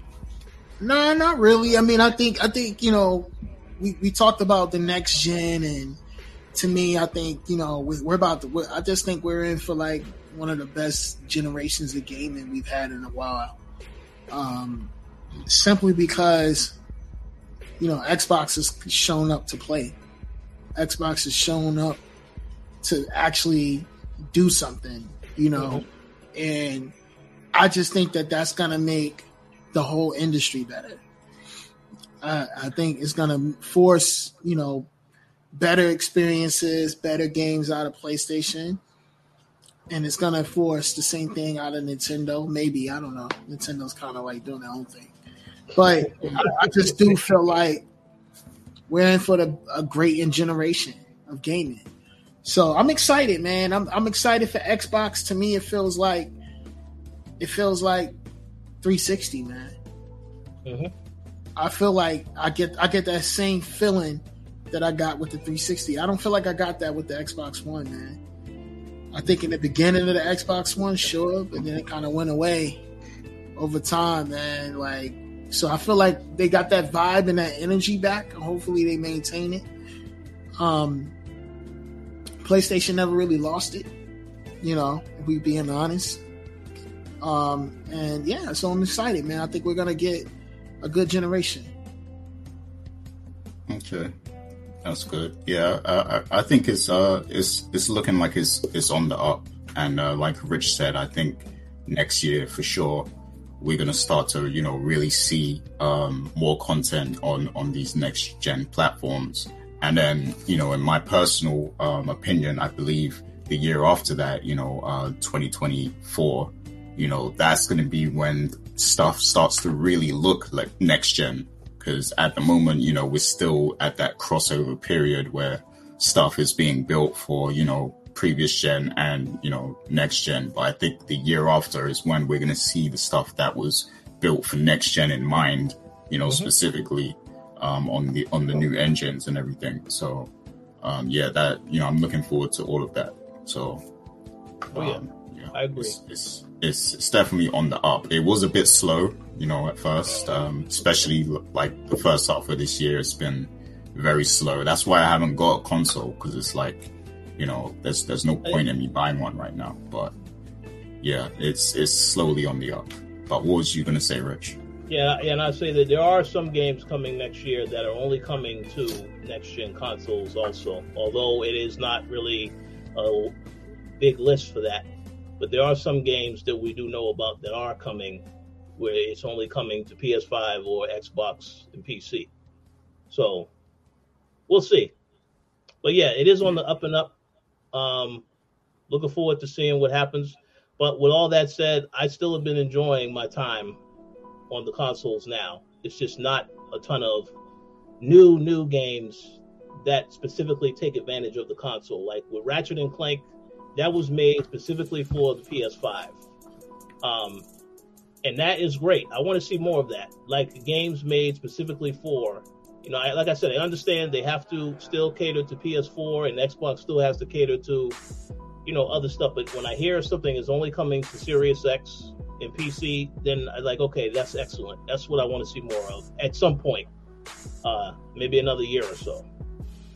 Yeah. Yeah. Yeah, I said uh, 2024. I meant 2023. I think that's when we're going to see, you know, the, the actual next gen, you know, engines and everything like that. So, oh yeah, so yeah, can't wait. But um, but yeah, so let's get into our main topic today. Um, and so you know, um, Anthony, of course, you know, he talked a bit about you know ABF Creative, his company, and the work that they're doing in the podcast field and everything and you know they're working on some amazing things. They're winning awards and everything. Um, and this has presented the opportunity for for Anthony to finally, you know, tell a story that he's been wanting to tell for for a very long time. I believe it's like over a decade now. And this is, you know, a story that you know. Um, I remember, you know, um, him kind of bringing up to, to, to, to me, you know, um, back then when we were, you know, working on the site and everything on the Koalition. Um, and it's good to see that, you know, now he's in position, he can really build on this story and tell it to the world because it's an important story and it's one that has influenced the very gaming culture we've just been talking about right now, you know. So, um, Anthony, you know, um, please tell us about Raising the Game, you know, the project that will be out tomorrow on Audible. So, yeah. You know, Thank you, man. Um, you know, like you said, man, I, I, remember back when we was trying to get a Black History thing going for the Koalition, and I did some research, and on this site called Vintage Gaming and Computing, there was this interview with a guy named uh, Jerry Lawson, and so I was like, "Who the hell is this?" And they was like, "Yeah, this is the guy who invented the video game cartridge," and you know that caught my interest because it's like, wait, a black man has something to do with that. Um, and so it's always kind of been the rumor, you know, since then that he invented the video game cartridge. Um, and so when the opportunity came to tell a story with Audible, I was like, yo, why not do this? So I actually reached out to Richard and Gary um, to kind of help lay the groundwork for this series, man, early on, and they they were more than willing to jump in and help out. And so, you know, we discovered a lot of things. We discovered, you know, this guy was it, it, his hero was Washington George Washington Carver, but it's so funny his life kind of mirrored George Washington Carver because George Washington Carver was always known for inventing peanut butter but in all actuality, George Washington Carver didn't invent peanut butter. But he also but but he invented all of these hundreds of uses with different like peanut oil and all these different things that changed the way chemistry and, and products are created in America forever, right? Jerry Lawson's story is similar in the sense that he he didn't by himself invent the video game cartridge but he was part of the team that created the con- the first console to use it. Um, and he led that team. Um, and he was one of the people who made the car- the cartridge actually practical for commercial usage. Uh, you know, before it was just something in a laboratory and it would never get passed by the FCC. But you know, taking it to Jerry, he was able to make it into a consumer product because he knew what people wanted. He studied semiconductors, he studied the industry extensively on what products can work in normal, everyday American homes. Um, and he took that knowledge to his engineering skill and was able to kind of figure out, yo, all right, this is how we're going to do the cartridge. But much like George Washington Carver, he invented other things too. You know, his innovations isn't just with the cartridge you know, the pause button. We wouldn't be able to pause our games if it wasn't for Jerry Lawson. We wouldn't have, you know, um, the eight, the jack, the, the joystick going in like eight, eight, six to eight different directions if it wasn't for Jerry Lawson. Matter of fact, third party development companies like Activision probably Mhm. wouldn't even existed if it wasn't for Jerry Lawson. And Yeah. that's the crazy part that a lot of people don't even know. Like, you know, so it, it was just an amazing journey. And we talked to a lot of people, man. We spoke to Nolan Bushnell. we spoke to Wallace Kirschner. We spoke to no, we didn't speak to Wallace. We was trying to speak to Wallace. We couldn't get in Yeah. touch with Wallace. Um, Yeah. We spoke to Ron Ron Smith, uh, Al Alcorn, the founder of Pong. Mhm. Uh, we reached out to uh, John John McAfee before he died. You know, he killed himself. Uh, but before that, he threatened us. Um, Yeah. To talk Um, about, talk, uh, like, let's briefly, like, you know, touch on because while while we were, you know, working on this and doing all our research and everything to to put this together, you know, a lot of different, you know, facts and things came up, and you know, we wanted to because this is, you know, in this series we have interviews and clips that are that are going to play, you know, throughout the, you know, the the show and everything the documentary. And you know so we wanted to interview a wider range of people so that we get all of these stories you know from uh, people who who had firsthand experience with Jerry Lawson and everything and then you know we reached out to a bunch of these people um, I don't know if I should really mention the names but some some big some no, big you know them. Let's name them, man. Let's go. Let's go. Okay, yeah. So I mean, you know, um, Steve Wozniak, you know, was one of those people. Yep. Um, who, you know, and Jerry was part of the Homebrew Computer Club, you know, around the same time that Steve Wozniak and Steve Jobs were there. And, you know, in, in Jerry's interview, he claimed to, to know these guys. And, um, in one instance, he actually claimed to have interviewed Steve Wozniak for a job before Apple, before he was at Apple, you know, um, and, you know, he, he was, he did, he, he actually didn't end up hiring him, right? So, you know, we, we wanted to, you know, get a first hand account of this and we reached out to Steve Wozniak and, um, you know, what, what kind of response was we met with, you know, when we did that, Anthony? Um, I mean, he didn't know who he was. He said, "I don't know who this guy is." you know, here's the thing, man. Jerry. Lawson was like 6'5", 300 pounds, black guy, had an afro, and he had a soft, very soft spoken speech. Mhm. It's a very hard guy to miss, man. Like, you know, like this isn't somebody you just forget about. You know what I mean? Like, like you don't forget about Jerry Lawson, especially if you're in an all white room. And so, Mhm. you know, so to me, you know, I just thought it was, I thought it was um interesting. I won't, I won't, say, I won't go further than that. Uh, it, it's just interesting that you know people feel like they don't know who he is. So. Yeah, and yeah, and and then you know when we did later research, we found out that they have been listed on the same events. You know, given uh, Yep. you know keynotes and things of of that nature. So they have crossed paths. So um, you know, it's interesting it, that. was- it, you know, it was a very small world. That whole Atari video game world in Silicon Valley, it wasn't large. Everybody knew each other. Mhm. People who worked at Atari knew people who worked at Fairchild, knew people who worked here, knew people who worked there. It was a very small, I would say, industry. You know, this wasn't a billion dollar industry that we know today. All these guys knew each other. Like Nolan Bushnell, the founder of Atari, know exactly who Jerry was. Jerry never worked for him, but he can tell you all about Jerry. He can tell you about conversations he had with Jerry. He can tell you the kind of man he was, the kind of jokes he told. Like that sounds like somebody who knows who he is because they hung out. They knew each other. He never worked for Nolan, but they knew each other. Right. So it's a very interesting thing, man. It's a very, it's like, man, you just, you know, you don't forget, you don't forget the only black guy from Silicon Valley who looks like a football player. You know what I mean? Like, you just don't do that. and Yeah. we're talking about the 70s where this this was rare you know for you know a, a black engineer to be working in silicon Right. valley so Engineer. I think that's the key word here. Engineer. Like, you know, Jerry wasn't just some random guy, you know, doing QA in the in the basement of a of a company. No, this guy led video game departments. He was an engineering maven. He was he wasn't even he didn't even have a college degree. You know, he dropped out of school and got straight into making technology for the military. Mhm.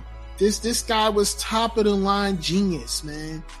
And um yeah, tomorrow we celebrate his life, man, by just telling his story for the for the first time. A lot of people are gonna know a little bit more details than they've known before. Um, and I think we did a good job. You know, his son and his daughter were a part of it, and his son listened to it, and his son was like, "Yo, you definitely, you know, covered some some some items that I never knew." So Yeah. it's a very uh very fun uh project to put together, and, and honestly, I was so inspired. I'm like, man, what else can we do? But yeah, we'll get to that conversation later. Yeah, yeah. And, and I want everyone to know as well, because we, we've been working on this for a very long time. You know, we started uh, back last year. Like, uh, you, you guys, like, uh, Anthony was actually working on this way longer than I was working on it. You know, when, when I got brought in, it was already like well into, you know, production and stuff. And then, you know, once I got there, that's when we started to really flesh it out and everything. Um, and, and like, the people might have seen, you know, because there was a documentary released on Netflix last year where, you know, um, it, was like a three minute segment or something about Jerry. Um, and then, you know, during the course of when we were doing our work as well, um, we, we saw, you know, more stuff, you know, popping up here and there. Uh, most likely because we were contacting so many people. So, you know, um, probably some people had it in their mind again. And then, you know, more things started to pop up. But yeah, we have been. it's very working- interesting. it's been yeah, it's been very interesting. Nobody was really talking about it. Now everybody talking about it, you know. But you know, to Yeah. me, you know, I think I think we definitely given out the most information.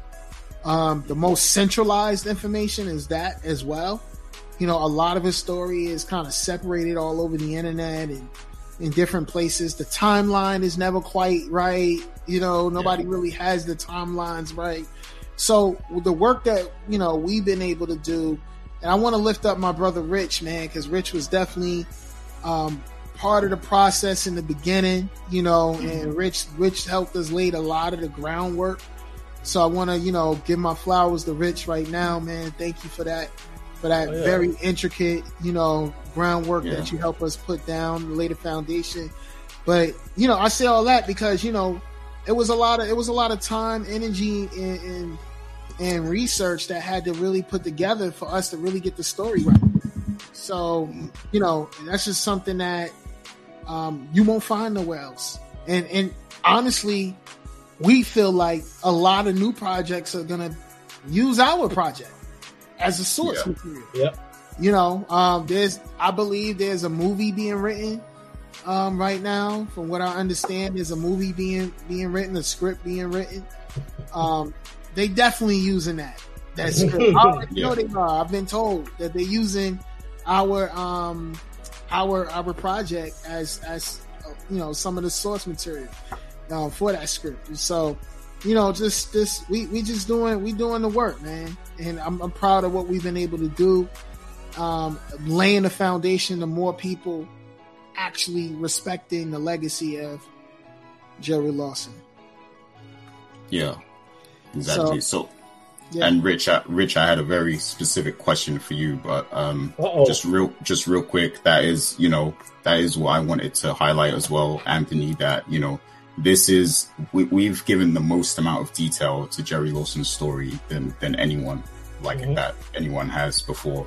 Uh, because previously, if you wanted to learn more, you would have to do a lot of digging, a lot of research, a lot of contacting people. So we've done all of that work here, and and you know we've told the story like it hasn't been told, you know, before, like with a lot of new details and new information and everything. So so yeah, I'm, I'm uh, definitely proud of that, and you know, of course, that much of that success is down to Anthony, you know, because he's he's been, you know, the the it's, it's his it's his baby, this project. So you know, Anthony, um, you know, we owe a lot of flowers to him for that. But Richard also, um, you know, Richard also, because you were there before I was there, you know, working on this as well. So, um, and I wanted to ask you specifically, Rich, because I know that you and Anthony, um, you know, years ago, you actually attended, um, Yep. you know, some kind of uh, event about Jerry where you learned more about the story. So I wanted to ask you, you know, what was it like, you know, hearing the story back then about Jerry Lawson, and then, you know, how does it make you feel now that you've been a part of um, bringing this story to light, you know, in in, in a new way um, in 2021? Well, I, I want to say uh, I, I, I definitely want to start off by thanking Anthony for, you know, approaching both me and you about joining the project. I recall uh, when Anthony was in the New Me Accelerator program, and I had went down there with him. Shout out to Angela Benton.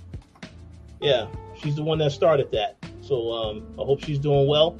But uh, when we was in that program, that was how we came about this opportunity. Because if I recall correctly, we had went somewhere in downtown San Jose, and there was an event that they were having uh, to just honor Jerry and talk about his legacy.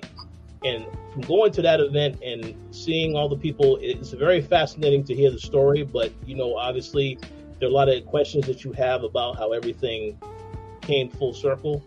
So to go through this process of, yeah, I mean, we, we looked at a lot of the same videos, some of the things that were written online, but to be able to actually speak to people that knew about Jerry, knew about his backstory, what kind of person he was like, that really gives you a full perspective on just how great he was to this industry, how intelligent he was as an engineer. You have an idea of some of the struggles that he went through, some struggles in which a lot of us still go through today. Um, so, I mean, I think it was great to just be a part of this. And, and more so, my thought is it is an honor. You know, obviously, it definitely is an honor to be a part of the project because you're thinking about not just educating people who are in our same age bracket, but the generations coming after us as well, because some of them probably have aspirations of getting into this industry as well. So, mm-hmm. yeah, you, you think about a lot of that stuff, and that's why I said I- I'm really glad, happy that we were all part of this project, and I hope that people gain a lot of knowledge and insight off the project, and it can be used as inspiration for any goals they may have, or if there's someone that they know that wants to be an engineer, wants to create video games, do anything of that nature, they can look at this as a great source of, of inspiration and how to get started. So it was awesome. Yeah, for real. Because you know the reason this is so important is because like we we're living in an age now where a lot of history is is getting erased because there wasn't an internet back then. You know, so a lot of stuff from back then wasn't as well documented as it can be now. You know. Um, and if it, if it is documented online, then you know it's old uh, newspaper clippings, magazines, and things like that that people aren't really going to go looking for. So I think it's important to you know bring all of these kind of stories to light in a, in a fresh new way and put it into perspective how much you know people like Jerry Lawson really impacted um, the industry we have today. So you know I- that's Yeah, no, I, I agree 100%. And I, I was just going to add in, and also the point that, uh, simply put, that a lot of the information that is out here right now, they don't have a full understanding of what exactly his role was and what he did. Because there's a lot of articles we came across where they say, oh, yeah, he definitely created this. uh, we saw that multiple Yeah, times. man. Yeah. So it, that's what I'm saying. This is straight to the source because Yeah. we've spoken to people that can tell you exactly what his role was. I think a lot of people, um, you know, what's crazy is a lot of misunderstanding of who invented the video game cartridge. You know, definitely listen on Audible tomorrow to figure out who exactly did it. But at, but at the at the at the end of the day, I felt like there's a lot of there was a very racist undertone to a lot of the the the responses to the the Jerry Lawson memes that will go viral a mm-hmm. lot of people, you know, will just say, "No, he didn't." Da, da, da. And and it was met with so much vitriol, so much anger. Um, because if you cared that much about who invented the video game cartridge, I don't even see people lifting up those other individuals at all. It's more about putting down this individual. Had nothing to do to lift up lift up those other guys.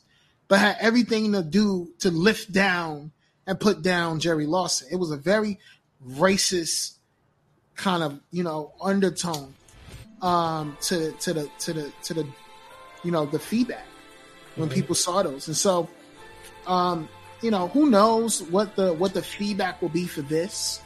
Um, we told a very honest, a very true story. Um, you know, I doubt it would get that kind of racist feedback, but there might be a lot of people who who may feel like the guy who led team that invented the video game cartridge. No, he didn't lead the team. He didn't. I feel like we're gonna get a lot of like pushback on some of those details that paint him in a positive light because people hate to give flowers to black people, you know. Um, but we're gonna put an end to that, man. We're gonna put an end to that, and, and this isn't just some a story we're just gonna come out with tomorrow and and that's it. We're done with it. You know, we're we're, we're gonna be promoting this for years to come. This isn't a, this isn't something we just gonna brush to the side once something new comes up. This is a story we're gonna, we're gonna continue to use and leverage for to inspire, like you just said, to inspire kids to get into STEM, especially children of color. Yeah. Mm-hmm. Yeah. Exactly. So, um, and the question I had for you, um, Anthony, because you are the the narrator of this series, and I wanted to ask you, like, how was that process of like narrating? Because I know it's not easy to like. I know we're podcasting right here, but it's not the same as as narrating, uh, you know, a documentary or podcast or, or whatever. You know, like because you have to actually follow a script and you have to be engaging and entertaining all the way through. You have to keep the energy up, and that's not easy to do. People probably think it is, but it's not. So I wanted to ask you how you found that experience. Man, it's hard. it's hard, man, because you know, I, you know, little little secret. I wasn't supposed to be the narrator of this. Um, you know, at first when when we first was putting this together, a lot of names was thrown around. Lena Waithe, Donald Glover, you know, all these different people, all these different names got thrown around, and then when it all came down to it, they were like, "Well, you should just do it." I was like, nah, I don't know, man. I don't really know if I'm the right person for this. And, you know, but I, you know, we, we, we had to get this thing done. We had to, we had to get out there and start working on this and looking for a legit host was going to take even longer. And so, you know, I stepped up to the plate, um, and just, you know, threw my hat in the ring and said, all right, let's just do it, whatever, you know? Um, but it was, it was definitely a hard experience, man it looks it looks easier than what it really is. You got to do multiple takes.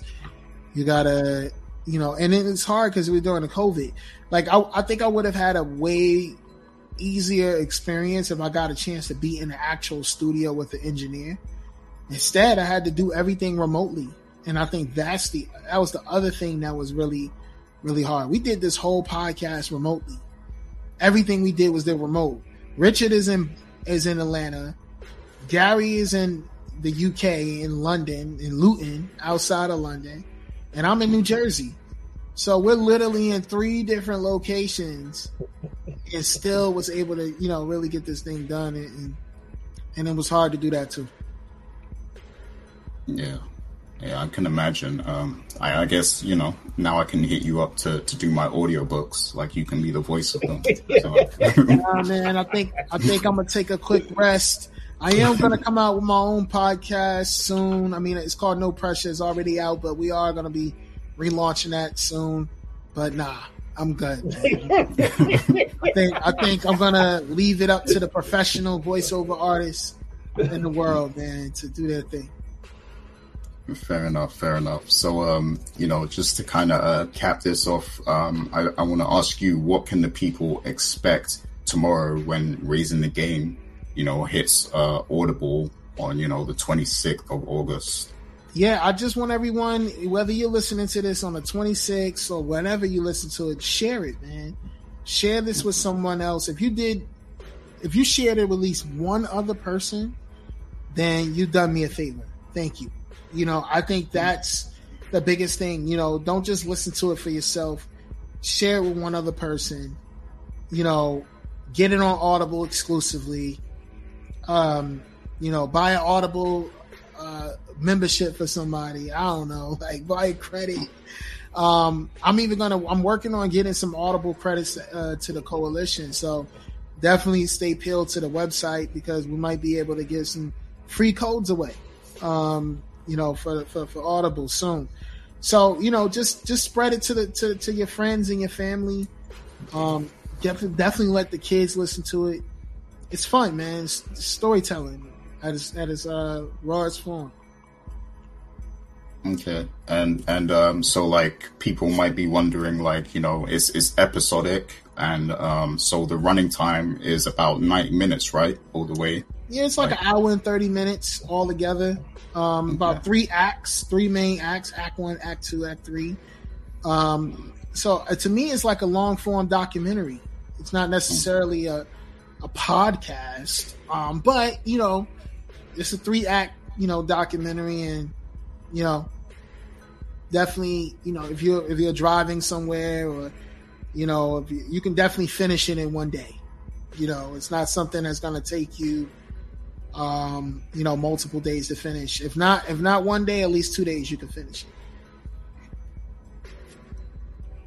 Awesome. Sounds good. So, yeah, you, you heard it first, you know. Um, in in many ways, you know, I mean, this this is this was produced by ABF Creative, but you know, this this is also you know a Koalition thing as well because you have the founders here. You know, we were, we were all kind of involved in this. You know, even though Anthony took the lead. Um, so yeah, you know, it's it's great that you know we we all played a part in kind of you know bringing this story out. And, yeah, this uh, this, this wouldn't exist if it wasn't for the Koalition, man if it wasn't for Amaya Addis, Koalition is one of the first, you know, black owned video game websites on the internet. Um, weren't too many of us back then. And this is definitely, um, I would say, a, you know, would have never happened if the Koalition didn't exist. So, you know, that's that, that's just like you said, it's definitely a Koalition project you know, this just wouldn't be here if it wasn't for the Koalition. Indeed. Awesome. So yeah, I mean shit, I wouldn't be here if it wasn't for the Koalition. How about that? Yeah. Our, our, like our lives would be completely different if we didn't, right. you know, go oh, on yeah, this absolutely. journey. Like for real. So so yeah, I'm I'm proud, man. I'm proud of what you've done uh, with ABF, and then you know this project in particular, you know, um, because um, I remember you talking about the story back then.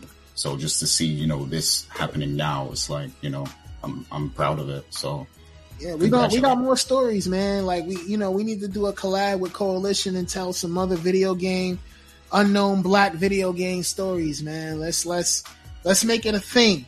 You know, it don't have to be on Audible. The next one might you know we might release to the to the public. Let's let's make it a thing, man. This might be something that you know you'll continue to get from from the Koalition, man. Yeah. Oh yeah, for real. You know, sky's, sky's the limit from here. So. Perfect. Yeah. But is there anything um, else final you wanted to say, Anthony, before we uh, you know end off the segment and everything? Nah, man. Except you know, thank you to to the team, Thirst Ball. Thank you to you guys. Like I said before, Rich, Gary, you know, your time, your effort, your contribution um, goes a long way. Um, and then thank you to the team over at ABF, man. Like, you know, without the ABF team, you know, we wouldn't be able to do much, much of the work that we're doing, man. And so, um, we're doing some amazing things. And like Gary had mentioned, how do you have time to play games and, and be involved in the industries? Because, yo, you know, I got a great team. You know, um, when you got a good team and everybody playing their position, the point guard is the point guard, the center is the center. you know, the, the shooting forward is the shooting forward. Then you know you're gonna win the championship. You know what I mean? And so that's that's just that's the reason why we got the Webby. That's the reason why it won't be the last Webby. So you know, oh, so yeah. kudos to the team. Oh yeah, I, I, believe it, and I've heard some of the other projects you have. You know, the African folk tales, like that's that's amazing. You have like a whole children's show, you know. So yeah, we, we about to build out the category, man. We're gonna have more children's shows, more shows for Black women. Um, you know, we're taking a different approach to this game, man. Just, it's, it's, but yeah, we're really excited about the children's stuff, man. Because to me, when it comes to the children's content, it's all about like Saturday morning cartoons, bro. Like I, I want to bring back that feeling, you know, but do it in a in a new way. Um, and I think it's just a, you know such a new frontier, fresh frontier. You know, everybody's not doing it. You know, mm-hmm. and um, and it's fun. You know I mean, it's fun. Like that's. A, I think sometimes we miss like people keep people not they're not using that word, man. It's like this shit is fun. Like I like creating children's content. It's fun. It helps bring the the youth in me out, the kid in me out. Oh, yeah. Um, I like it. I love it, man. That's it. And so wait till you see the new kid project.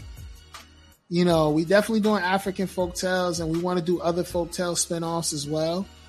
Um, but we got a new kid project we actually just sold the IP to. Wow. We sold our first intellectual property. Um, you know, um, wait till you see this one, man. This one's going to be a, a, big podcast that might potentially be a television show or cartoon or something like that. So, and it's in the children's space. So, you know, to me, you know, it's all about just having fun. When you re- when you having fun, this that's when shit like this happens. You know, when you stop having fun, then that, that that's when, you know, you know you you're gonna be hustling a little bit too harder, harder than you should be. Right. So, yeah, just just make sure I get that press release when that announcement goes out, man. Because yeah, I want to I want to hear about that. it's gonna be a while before that one come out, but I definitely make sure. I definitely make sure you get. Actually, it might not be that long. We'll see. You know, you you might you might hear you might hear about this in December, bro. We'll see. Okay. You know, that's like right around the corner, man. So you might hmm. hear about this one before the end of the year. Definitely. Yeah.